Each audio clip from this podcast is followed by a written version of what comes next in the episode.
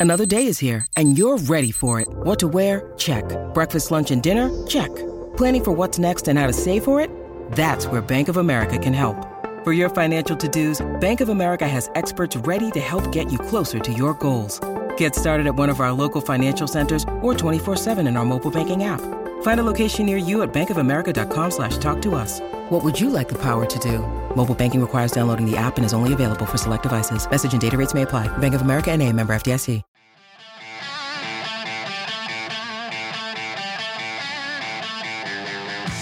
It's time for the VolQuest podcast, where we dissect the biggest news items of the week. Hey, good Tuesday morning, everybody. Welcome to the VolQuest podcast, presented as always by our friends Exterior Home Solution, trusted since 1999, local. If you need a, garage maintenance done, siding, roofing, whatever that case may be, give Exterior Home Solutions a call today, 865 524 5888, exteriorhomesolutions.com. I'm Eric Cain alongside Brent Hubbs, Rob Lewis, and Austin Price. A lot to get into today. The regular season has come and gone. Silly season is upon us. We're going to have a transfer portal window opening on December the 4th. You have these COVID seniors. Will they elect to leave? Will they elect to come back? Traditional recruiting 2024 cycle that's nearing with National Signing Day on December the 20th.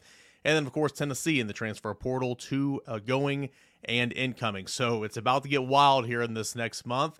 And uh, we're going to kind of lay that out for you all here today on the VolQuest podcast. But first, do want to look back at uh, a season ending win, regular season ending win, as Tennessee awaits its bowl destination. But it was 48 24 over Vanderbilt. Austin Price, it was a win that Tennessee expected to have. It looked good doing it. And of course, the star of the show was Joe Milton, but a lot of guys played well there and a good win to end the regular season at home at Neyland Stadium.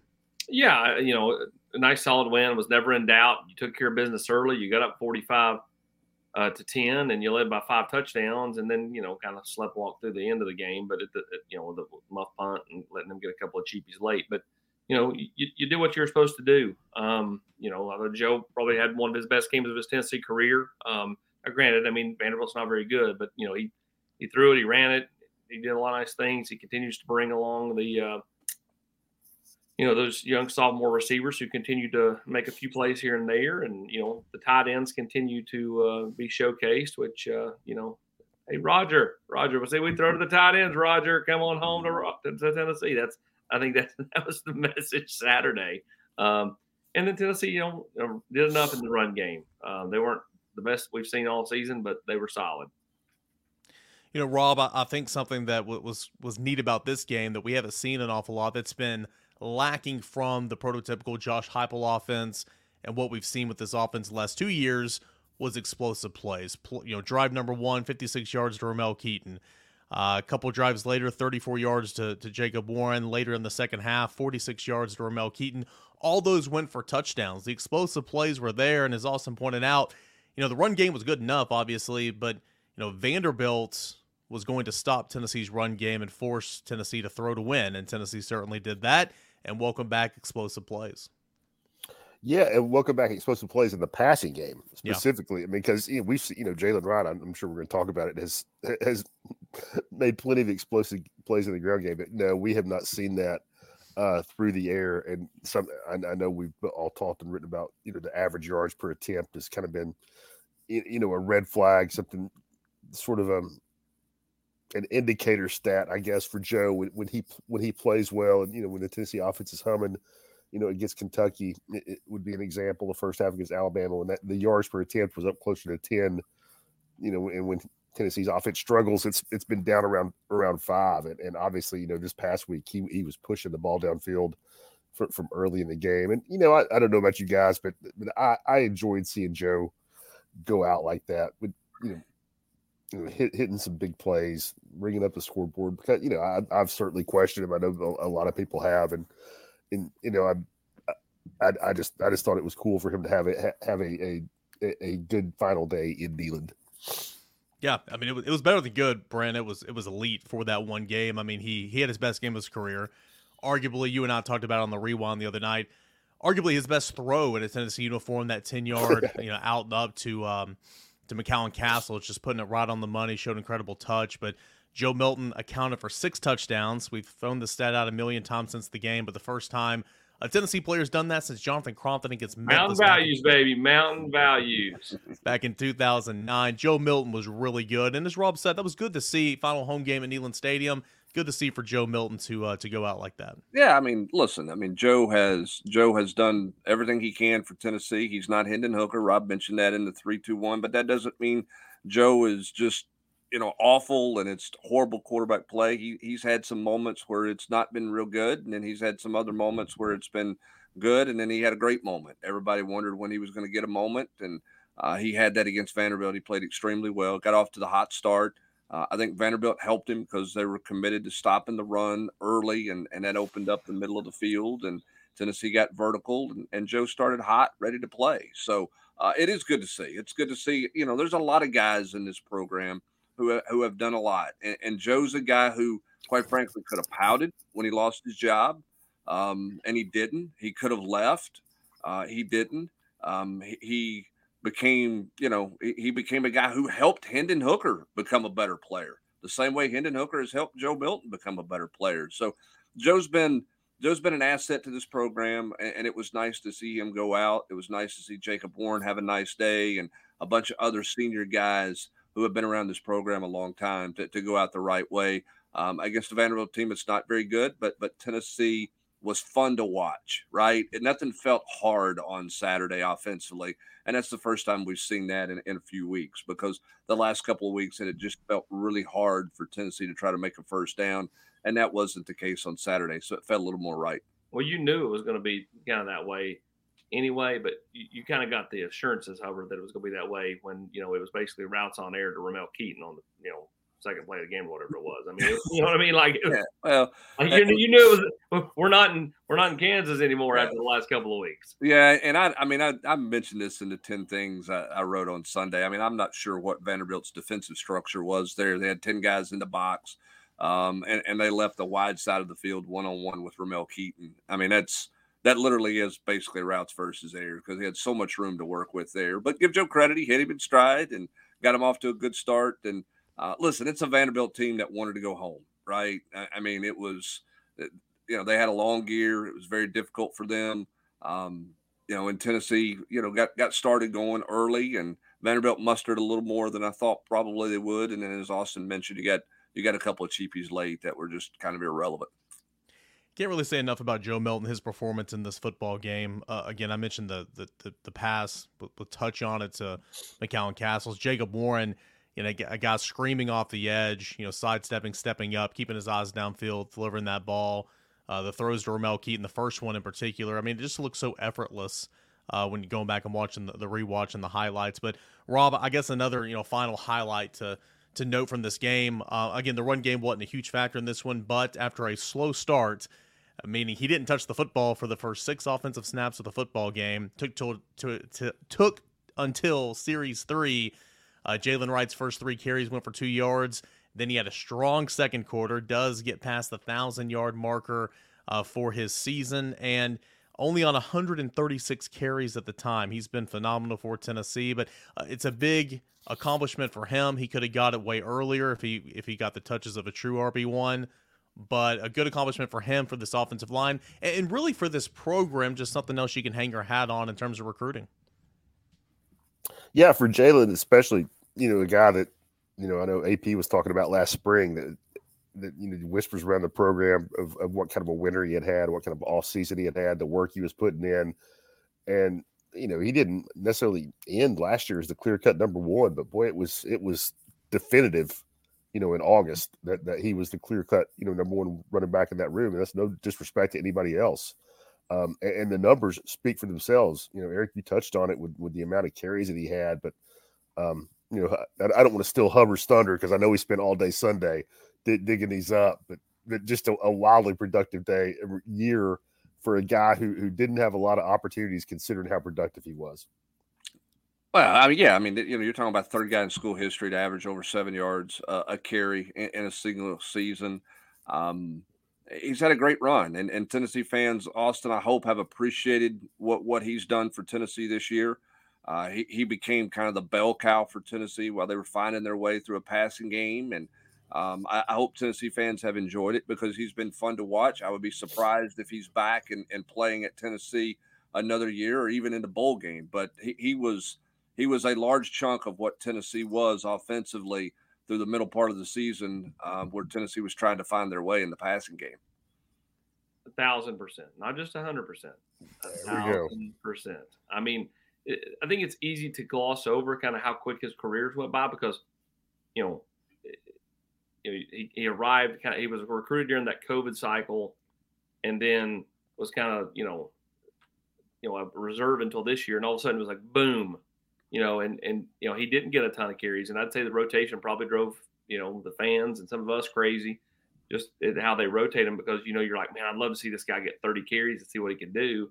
Um, but would he be the same player if he got 30 carries? I mean, maybe, maybe not. I mean, I think you know part of his you know impact is being able to you know be super fresh. The, the big runs that he had near the back end of the season, where he pulled away not not just from a couple of low level opponents, but you know pulling away from the Georgia secondary. I mean, those are, are money making runs. Um, you know, and, and Jaylen, you know, I think really uh, for a kid that doesn't, uh, he kind of always looks like he's mad. you go back to when we met him and his dad Curtis over in North Carolina. Know, he always just kind of looks like he's mad, um, but he's not. He's a great kid. I mean, you know, I really enjoyed having him on Ball Club Confidential earlier in the year, and you know, this is a kid I think that you know will only get better. He didn't play a ton in high school, however. He's not got you know that many carries in college, and he's just twenty. He's twenty. Hey, he's healthy too. He, he, can't even buy a beer yet on his own. and so, like when you think about that, like NFL teams are going to salivate. He's young. He doesn't. You know, he's still got a ton of tread on the tires. He's not had very many carries. I mean, he he's a perfect guy for the NFL teams to fall in love with, and he's going to test out the roof, in my opinion. Well, I mean, first of all, he was, he was grumpy that day in North Carolina because you made him run that same drill like 18 times to get the shot you wanted. And That's not windy. true. That's it was windy true. and rainy that day. I was grumpy because I was I was cold, freezing, trying to get back to the car, and you wanted you wanted the hero but, shot. But you know, Curtis and I have similar personalities. We're kind of fun loving, laugh, and you and Jaylen kind of have. Uh, we're we're both we're both like, can we go to the car at this point in time? Uh, but no, I, I, think Rob, when you look at him from an NFL perspective and you see where the NFL game is right now, I don't know that he's going to be a super high draft pick because I don't think running backs are. But when you look at his skill set with where offensive football is in the National Football League it seems like it's got a chance to be a pretty good marriage. Yeah, I, I would think so. I mean, just you know, people are going to look at his size, I guess, but um, and I mean, you, you see, exa- I don't know exactly how tall the, the kid is for um the Chiefs. Pacheco, I know, you know, you look at San Diego, Austin Ekeler. Uh, and I'm not saying Jaylen Wright's going to be these guys, but phys- physically, there's there's not you know you just can't look at him and say, oh, you know, guys that that size aren't making the league because they are. There's a lot of examples and, and, and I think just with his burst, his his you know explosion, um, acceleration, just the you know jitterbug. It, it's I, I, I think he's going to be a, a, really nice niche player in in in the NFL and and have a nice career. And color be dumb here. Does does anybody think that he can? He's somewhat similar to a guy like D'Andre Swift for the Eagles. Swift's 5'9", 215 pounds is a guy who's much better going outside than he is running inside, but but certainly has a role on, on a really good team, obviously. And I'm not saying he's D'Andre Swift, but I mean physically he's built a lot like D'Andre Swift in a lot of ways, is he not? I mean he's like five ten and a half and you know about 210, 212. Yeah, like so he's that. right there. Yeah, he's right there with him size wise. I think he's probably more of an inside runner than he is an outside runner. Um, you know, I, I think he's a little tougher runner than D'Andre Swift. But I mean, I, you know, I think Swift probably slides and is more shifty than Jaylen. Okay. And my just watching them both play. Something I think he's gotten better at this year is his vision, his patience. I mean, the, finding the cutback lane, finding the crease, and then of course the speed that he's always had. Once you get to the second layer and you break it, and you get you outrun the third layer, and we saw that against Georgia. And, and so he used to want to just run outside. Josh Heupel mentioned this several times. He used to just want to be a scat back and get get to the perimeter, get to the outside. You know, last year a little bit, and specifically this year, I think he's looked really good in between the tackles. So his skill set, again, not a whole lot of tread on the tires. He was injured early in his career, you know, battling to- turf toe. I think it was a hip a little bit last year, AP, where he missed all fall camp, and so I mean he was he was healthy this year, and of course you saw the the fruits of that labor. Uh, that kind of leads us into would, this next. Would, running style, before we go any further, I was looking this up. His running style reminds me more of an Aaron Jones with Green Bay. That that, that that's who I would liken him to. And Aaron Jones is five nine, so James is a little taller, but about two ten, so similar size kind of kind of leads us into our next conversation and we got a whole lot to get to here on this show but frequently asked questions you know instagram stalking the rumor mill is swirling it's dylan sampson um, similar story to last year right i mean jaylen Wright there were some questions about that this era in college football teams can get in contact with players through third parties will he stay won't he stay austin price i know you put an update uh, on the site the VQ sunday night but you know dylan sampson feels like Tennessee knows he's going to be RB one next year, and we'll we'll make that known. Yeah, I mean, I, I, think that you know you just you can't discount anything in this era. Like you know, like kids that you know I think would be 100 percent locks. They're probably only 85 percent locks. Like you know, like Dylan Sampson's a perfect example. Like I don't think you can say with 100 percent certainty that he wouldn't throw himself in the portal. Um, you know, and, and take a shot. But I, I think he knows kind of his value here. I think he knows kind of where he stands as far as the pecking order heading into next year. And, you know, I think, you know, right now, you know, providing the Jabari, that you know, goes on and, and so does, you know, Jaylen, you know, you're looking at Dylan Sampson as running back one and, and Cam Seldon as, as 1A um, or 1A, 1B, whatever you want to call it. I mean, um, you know, Dylan Sampson's a guy that, you know, Tennessee loves in the locker room big locker room leader. He was on the leadership council as a sophomore. The kid is like a, talking to a 40 year old um, when you just have a conversation with him. He's so mature. And um, I would just be shocked. I think a lot of this is posturing for NIL, um, you know, and, and, rightfully so. Like, you know, I mean, like all these other kids do it. I'm not going to hate on the kid for doing it. It's the business you, you, you currently are in. So, um, you know, for my liking, you know, I, I would, I would be shocked, uh, but not stunned um, if uh, you know you know Dylan Sampson wasn't back in Orange. I, I think the whole I think the whole Instagram social media stuff is a real slippery slope and in a in a way you got to be careful about um, with with your branding if you're a player. And, I, and I'm not saying Dylan Sampson's done anything wrong, but those things can get tired after a while, right? Like like if you if you go and, and you you know you you feel like you're worthy of more, then you go have the conversation with the powers that be. I think the whole navigating and creating that rumor out there or, or, whatever, you know, this is the second one this year. Okay. I mean, you had the whole tiger in a cage thing that he did Cheetah. earlier Cheetah in the, cage. Cheetah or whatever in the cage. And now you've done another one. I mean, I think that I think uh, if I were advising a college player, I think you have to be real careful with how much of that stuff that you do because I don't think it's the best selling point for your brand. Um, if you're if you're airing all that, trying to air something, or you're trying to create leverage through a public forum like that, I, I don't think you have to do that. Um, and, and, so I think that's where a lot of guys, and not just Dylan Sampson, but I think a lot of guys out there have to be careful, right? I don't think I don't like, think I don't think you have to either, Hubbard. Like I, I, think you're hitting the nail on the head. I don't think you have to either. Like I don't think you have to do that publicly. I think you could have easily just went to, you know, the powers that be and said, "Look, look at my production. Look at the other guy's production. You know, NIL needs to be more on par with you know what the other guys and and and, and not just Tennessee but other places are getting paid. And, it, and it, what it's probably almost always always going to get done, right, Hubs? I mean, like I, well, if they, I mean, if you're a good enough player and they and you and you've got leverage, they want you back, sure. But I mean, it's the whole Rob. It's the whole. He took all of his. He took all of his. You know, uh, images down of him and his and his and his at his school. What does it mean? I just, I think that's a tired deal for for. I think that becomes a real tired deal for everybody really quickly. Um, and I'm not. I'm not.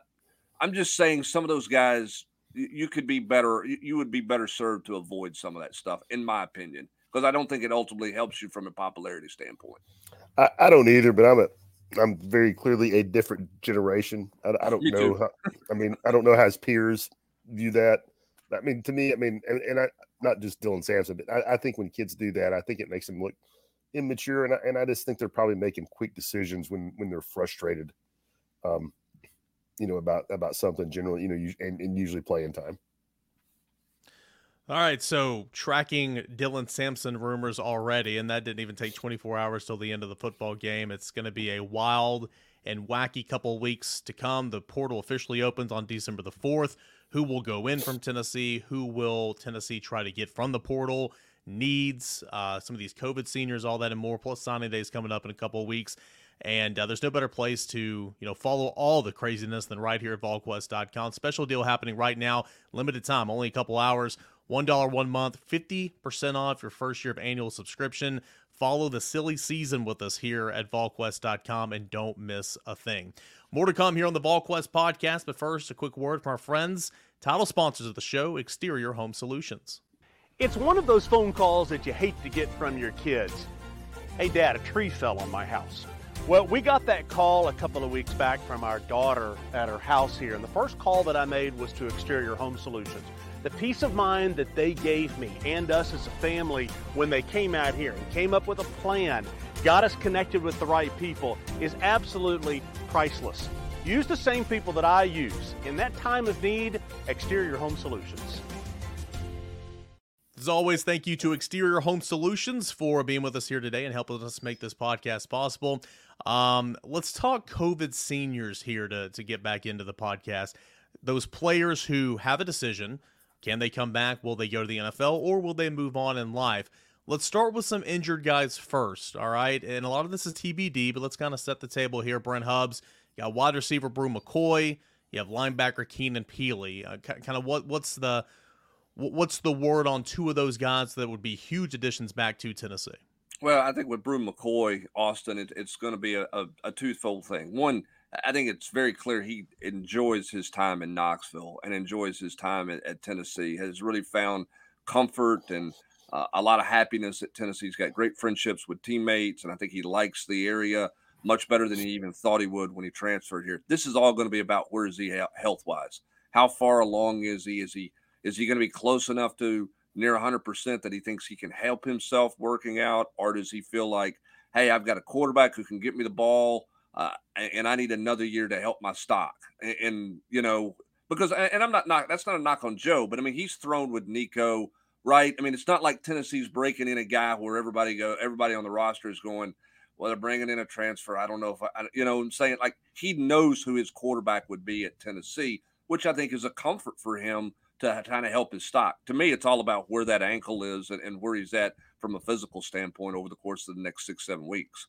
Oh, listen, I mean you know, Bru had yet to decide on Tennessee when we taped the Nico, um, you know, interview. Like, you know, he he was going to be coming out in the spring, and uh, you know, I remember you know telling Nico at the time I think Bru may end up at Tennessee, and that was a big thing for Nico. Like, I mean, he he clearly really liked Bru and from his time at USC because he was around it, living out there in Long Beach. So I think you know getting you know potentially Bru here uh, for another year would be big for Nico. Just like I think just having several pieces that could come back you know, on the offensive side of the ball back helps the, your young quarterback. Uh, so, I mean, I, I, I don't think it's anything's done.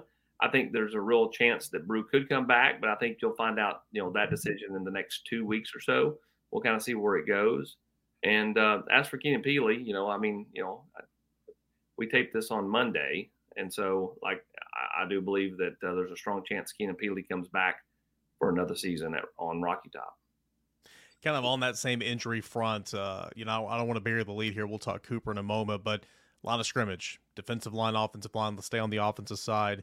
Uh, Javante Spraggins, unfortunate injury there towards the end of the season. I think that would, you hate to see that, but I think that would almost kind of help Tennessee's chances of maybe getting him back.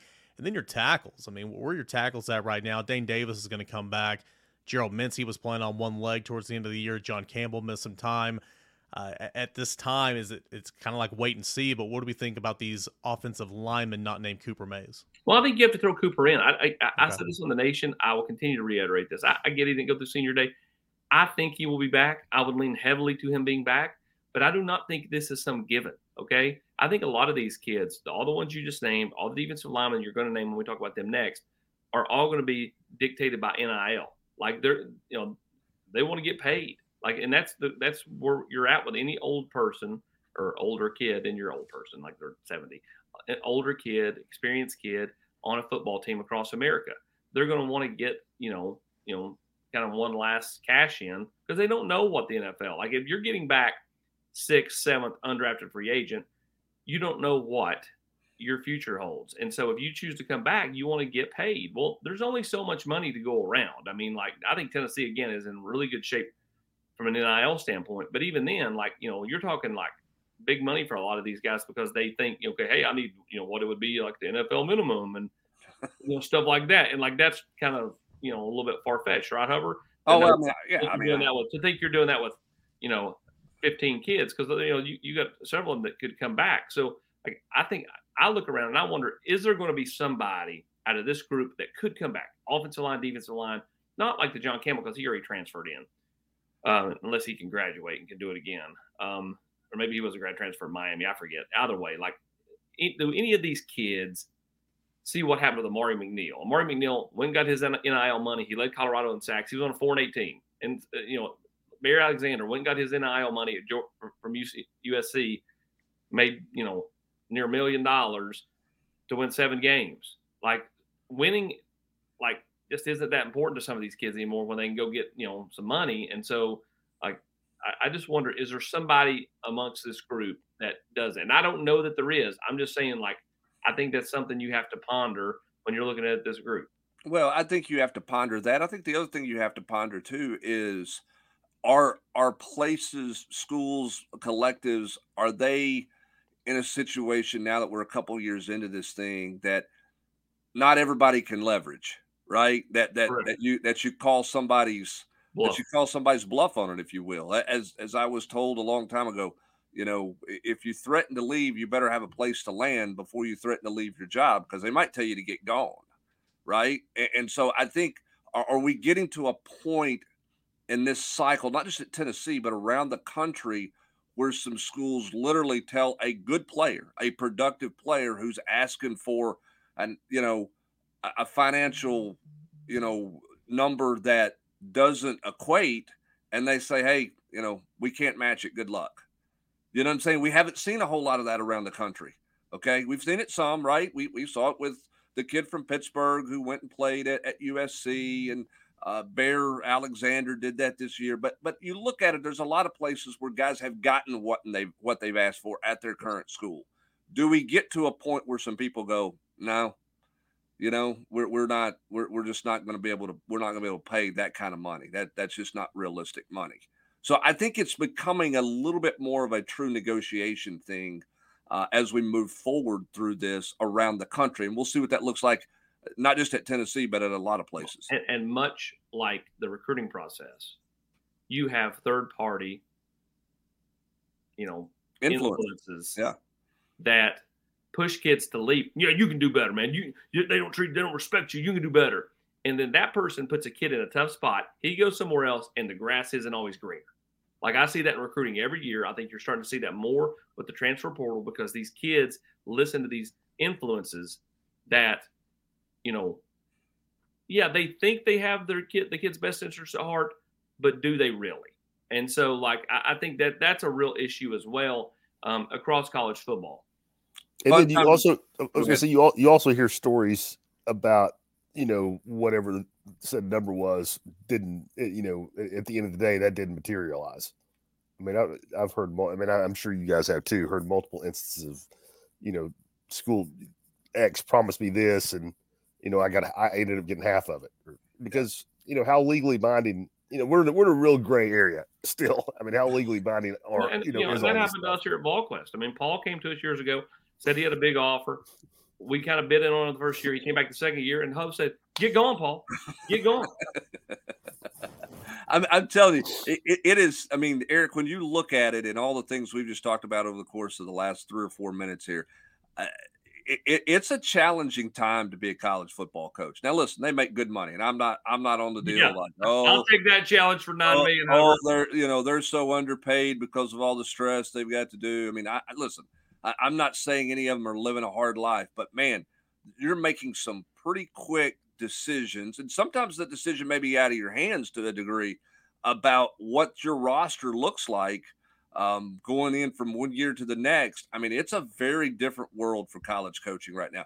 You better have a CEO mindset because if you don't have a CEO mindset, it's going to be a real challenge, I think, to, to manage things at the big time schools. Now you got some other places like, I mean, Dave Dorn's going to lose what four or five starters. It looks like, uh, you know, quality players because they don't have any money. You know, he's out there begging people publicly for money. Essentially, you got some places like that, but then the other places where you have some funds, you got some real decisions to make. I mean, you got to be a true CEO. it, it is not it is not the college football that these guys got into in the coaching business years ago. Yeah, I mean you're seeing that with uh with, with, the baseball team over there as well. I mean it's just a feeder program. You know, NC State with Cannon Peebles this offseason and then Tommy Tanks the year before. So yeah, you got to have a CEO mindset. I thought the month of June was. I mean it, is. I'm not saying it's not, but I thought the month of June was so taxing on coaches. I was like, man, you know, being around them, seeing how they just haven't had any sleep whatsoever from doing these camps and official visits and all that type of stuff. And I'm like, man, I would not want to do that. Then you throw in December now with everything going on. I mean, you see the best coaches and, and successful programs around the country. You know, they, they had that CEO type mindset, and that's what you need, as you mentioned. Uh, talked about the offensive line. We don't have to go specifically and everything. Just throw out some names that could have just. What's up, Austin? Before we go any further, Hubbard, any word on on Jaden Tate uh, at NC State? Is is he is he potentially one of those guys that could be bought away by another school? I don't know, AP. I don't think so. That was a shining moment as a as a journalist. Go on, continue, Eric. Nobody needs to know. Nobody needs to be reminded of that day where where Austin drugged me for for whatever. Go ahead, Eric. Continue on. Let's go with the things people care about. Offensive lineman names were mentioned out there. Of course, the defensive line names that we'll be paying attention to: Omari Thomas, Omarr Norman Lott, Bryson Eason, and Elijah Simmons. Uh, Kurott Garland's out of eligibility. Um, even guys in the secondary that I kind of forget about: Tamari McDonald, Wesley Walker. Uh, those guys, you know, could, could theoretically come back and, and play some more. Gabe Jeudy-Lally, Nico Slaughter. I mean, there's just so many. So obviously, a lot to be paying attention to over the next couple of weeks. Uh, let's kind of set. I know we're, we're running towards the end, and we don't have to get super down deep into it because we got to save some content for the rest of the offseason. Um, portal needs, Rob. Absolute portal needs. Where Tennessee should attack in the portal when it officially opens. I think the conversation starts tight end, offensive line, and then you kind of go from there. But those would be the two biggest for me. Oh, and the mute button got it. 31 minutes. Oh, 30, 30 minutes in, almost made it. but tight, tight end, I mean, tight end just jumps out. I mean, yeah, when, when you think about Jacob Warren and and and, and McCallan, and you know everybody, we all we all think Ethan Davis is, is, is a great looking prospect, but you know he battled injuries and you know didn't kind of a wasted freshman year. I mean, not saying he still he still may be great. I'm saying we don't know, and that's also the only other scholarship tight end on your roster, so that's a no brainer um, their you know the the portal stuff we're just talking about with the offensive line could could impact your needs, but you got to think adding some tackle bodies is a priority. Yeah, offensive tackles in the portal going to be the most expensive purchase um, NIL wise that there is out there, um, with the exception of quarterback, uh, because everybody's looking for an offensive tackle. Uh, I think part of the depth of that need on the offensive line for this year in terms of the portal is going to be um, who, who out of this group comes back, you know, and that gets back to the challenges of this month. I mean, you're going to need some quick decisions from some guys, you know. I mean, you can't, this thing can't drag out for three weeks or, uh, you know, I, I'm going to decide around Christmas or first of the year. I mean, that puts you in a tough spot in some decision making things. So, you know, if you lose all the interior defensive linemen, you're going to need a defensive lineman um, you know, in the portal. So some of the portal needs depend on what some of these COVID guys do, which you better have a pretty quick handle on with those guys. There's a lot to get done this week if you're Josh Heupel and and Tennessee to try to figure out what's realistic and what's not about those COVID guys coming back. AP exit interviews for Josh Heupel players, position coaches, players ongoing right now this week, and then uh, as we wrap things up, kind of set the scene here for the next couple weeks in recruiting. Signing day three weeks away. Coaches will leave, go out and evaluate. In home visits coming up, and anything big recruiting wise this week, or at least here at the beginning of the week. Yeah, you know, you're right. The exit interview started on Monday, um, and, and, you know this is a dead week as far as recruiting, um, and coaches can start getting out on the road on Friday, uh, December first. So, you know, where are the coaches December first? I think that'll tell you a uh, a lot about kind of you know where they you know like are they out in Utah? Are they are they if they're, if they're out in Utah? Then I think that tells you a pretty good sign on Roger Saleapaga. Um, you know, they're going to, you know, set up the big end home with Jordan Seaton and his whole family.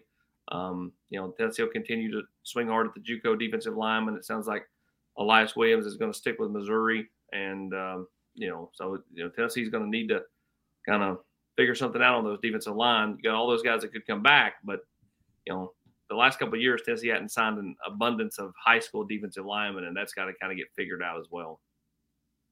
All right, so a lot happening right here, and there's no better place to follow everything Tennessee football recruiting, transfer portal, COVID seniors, bowl destination. This time next week, we'll know exactly where Tennessee's going and start breaking down that matchup Tennessee against who, potential bowl opt outs. So much going on, and you can follow it all at VolQuest.com right now. Silly season is upon us. $1 for one month, 50% off your first year of annual subscription. That's happening right now. The deal is going to run out later today. So if you're listening, if you're watching, take advantage of this right now so you don't miss a thing over at volquest.com. Big thanks as always to our presenting sponsors, Exterior Home Solutions. If you need roofing, siding, windows, or a garage, contact Exterior Home Solutions today. They've been local, they've been trusted since 1999. That phone number, 865 524 5888. You can visit them online at the website exteriorhomesolutions.com. For Austin Price, Rob Lewis, Brent Hubbs, I am Eric Cain. Thanks so much for listening to us here on the VolQuest Podcast.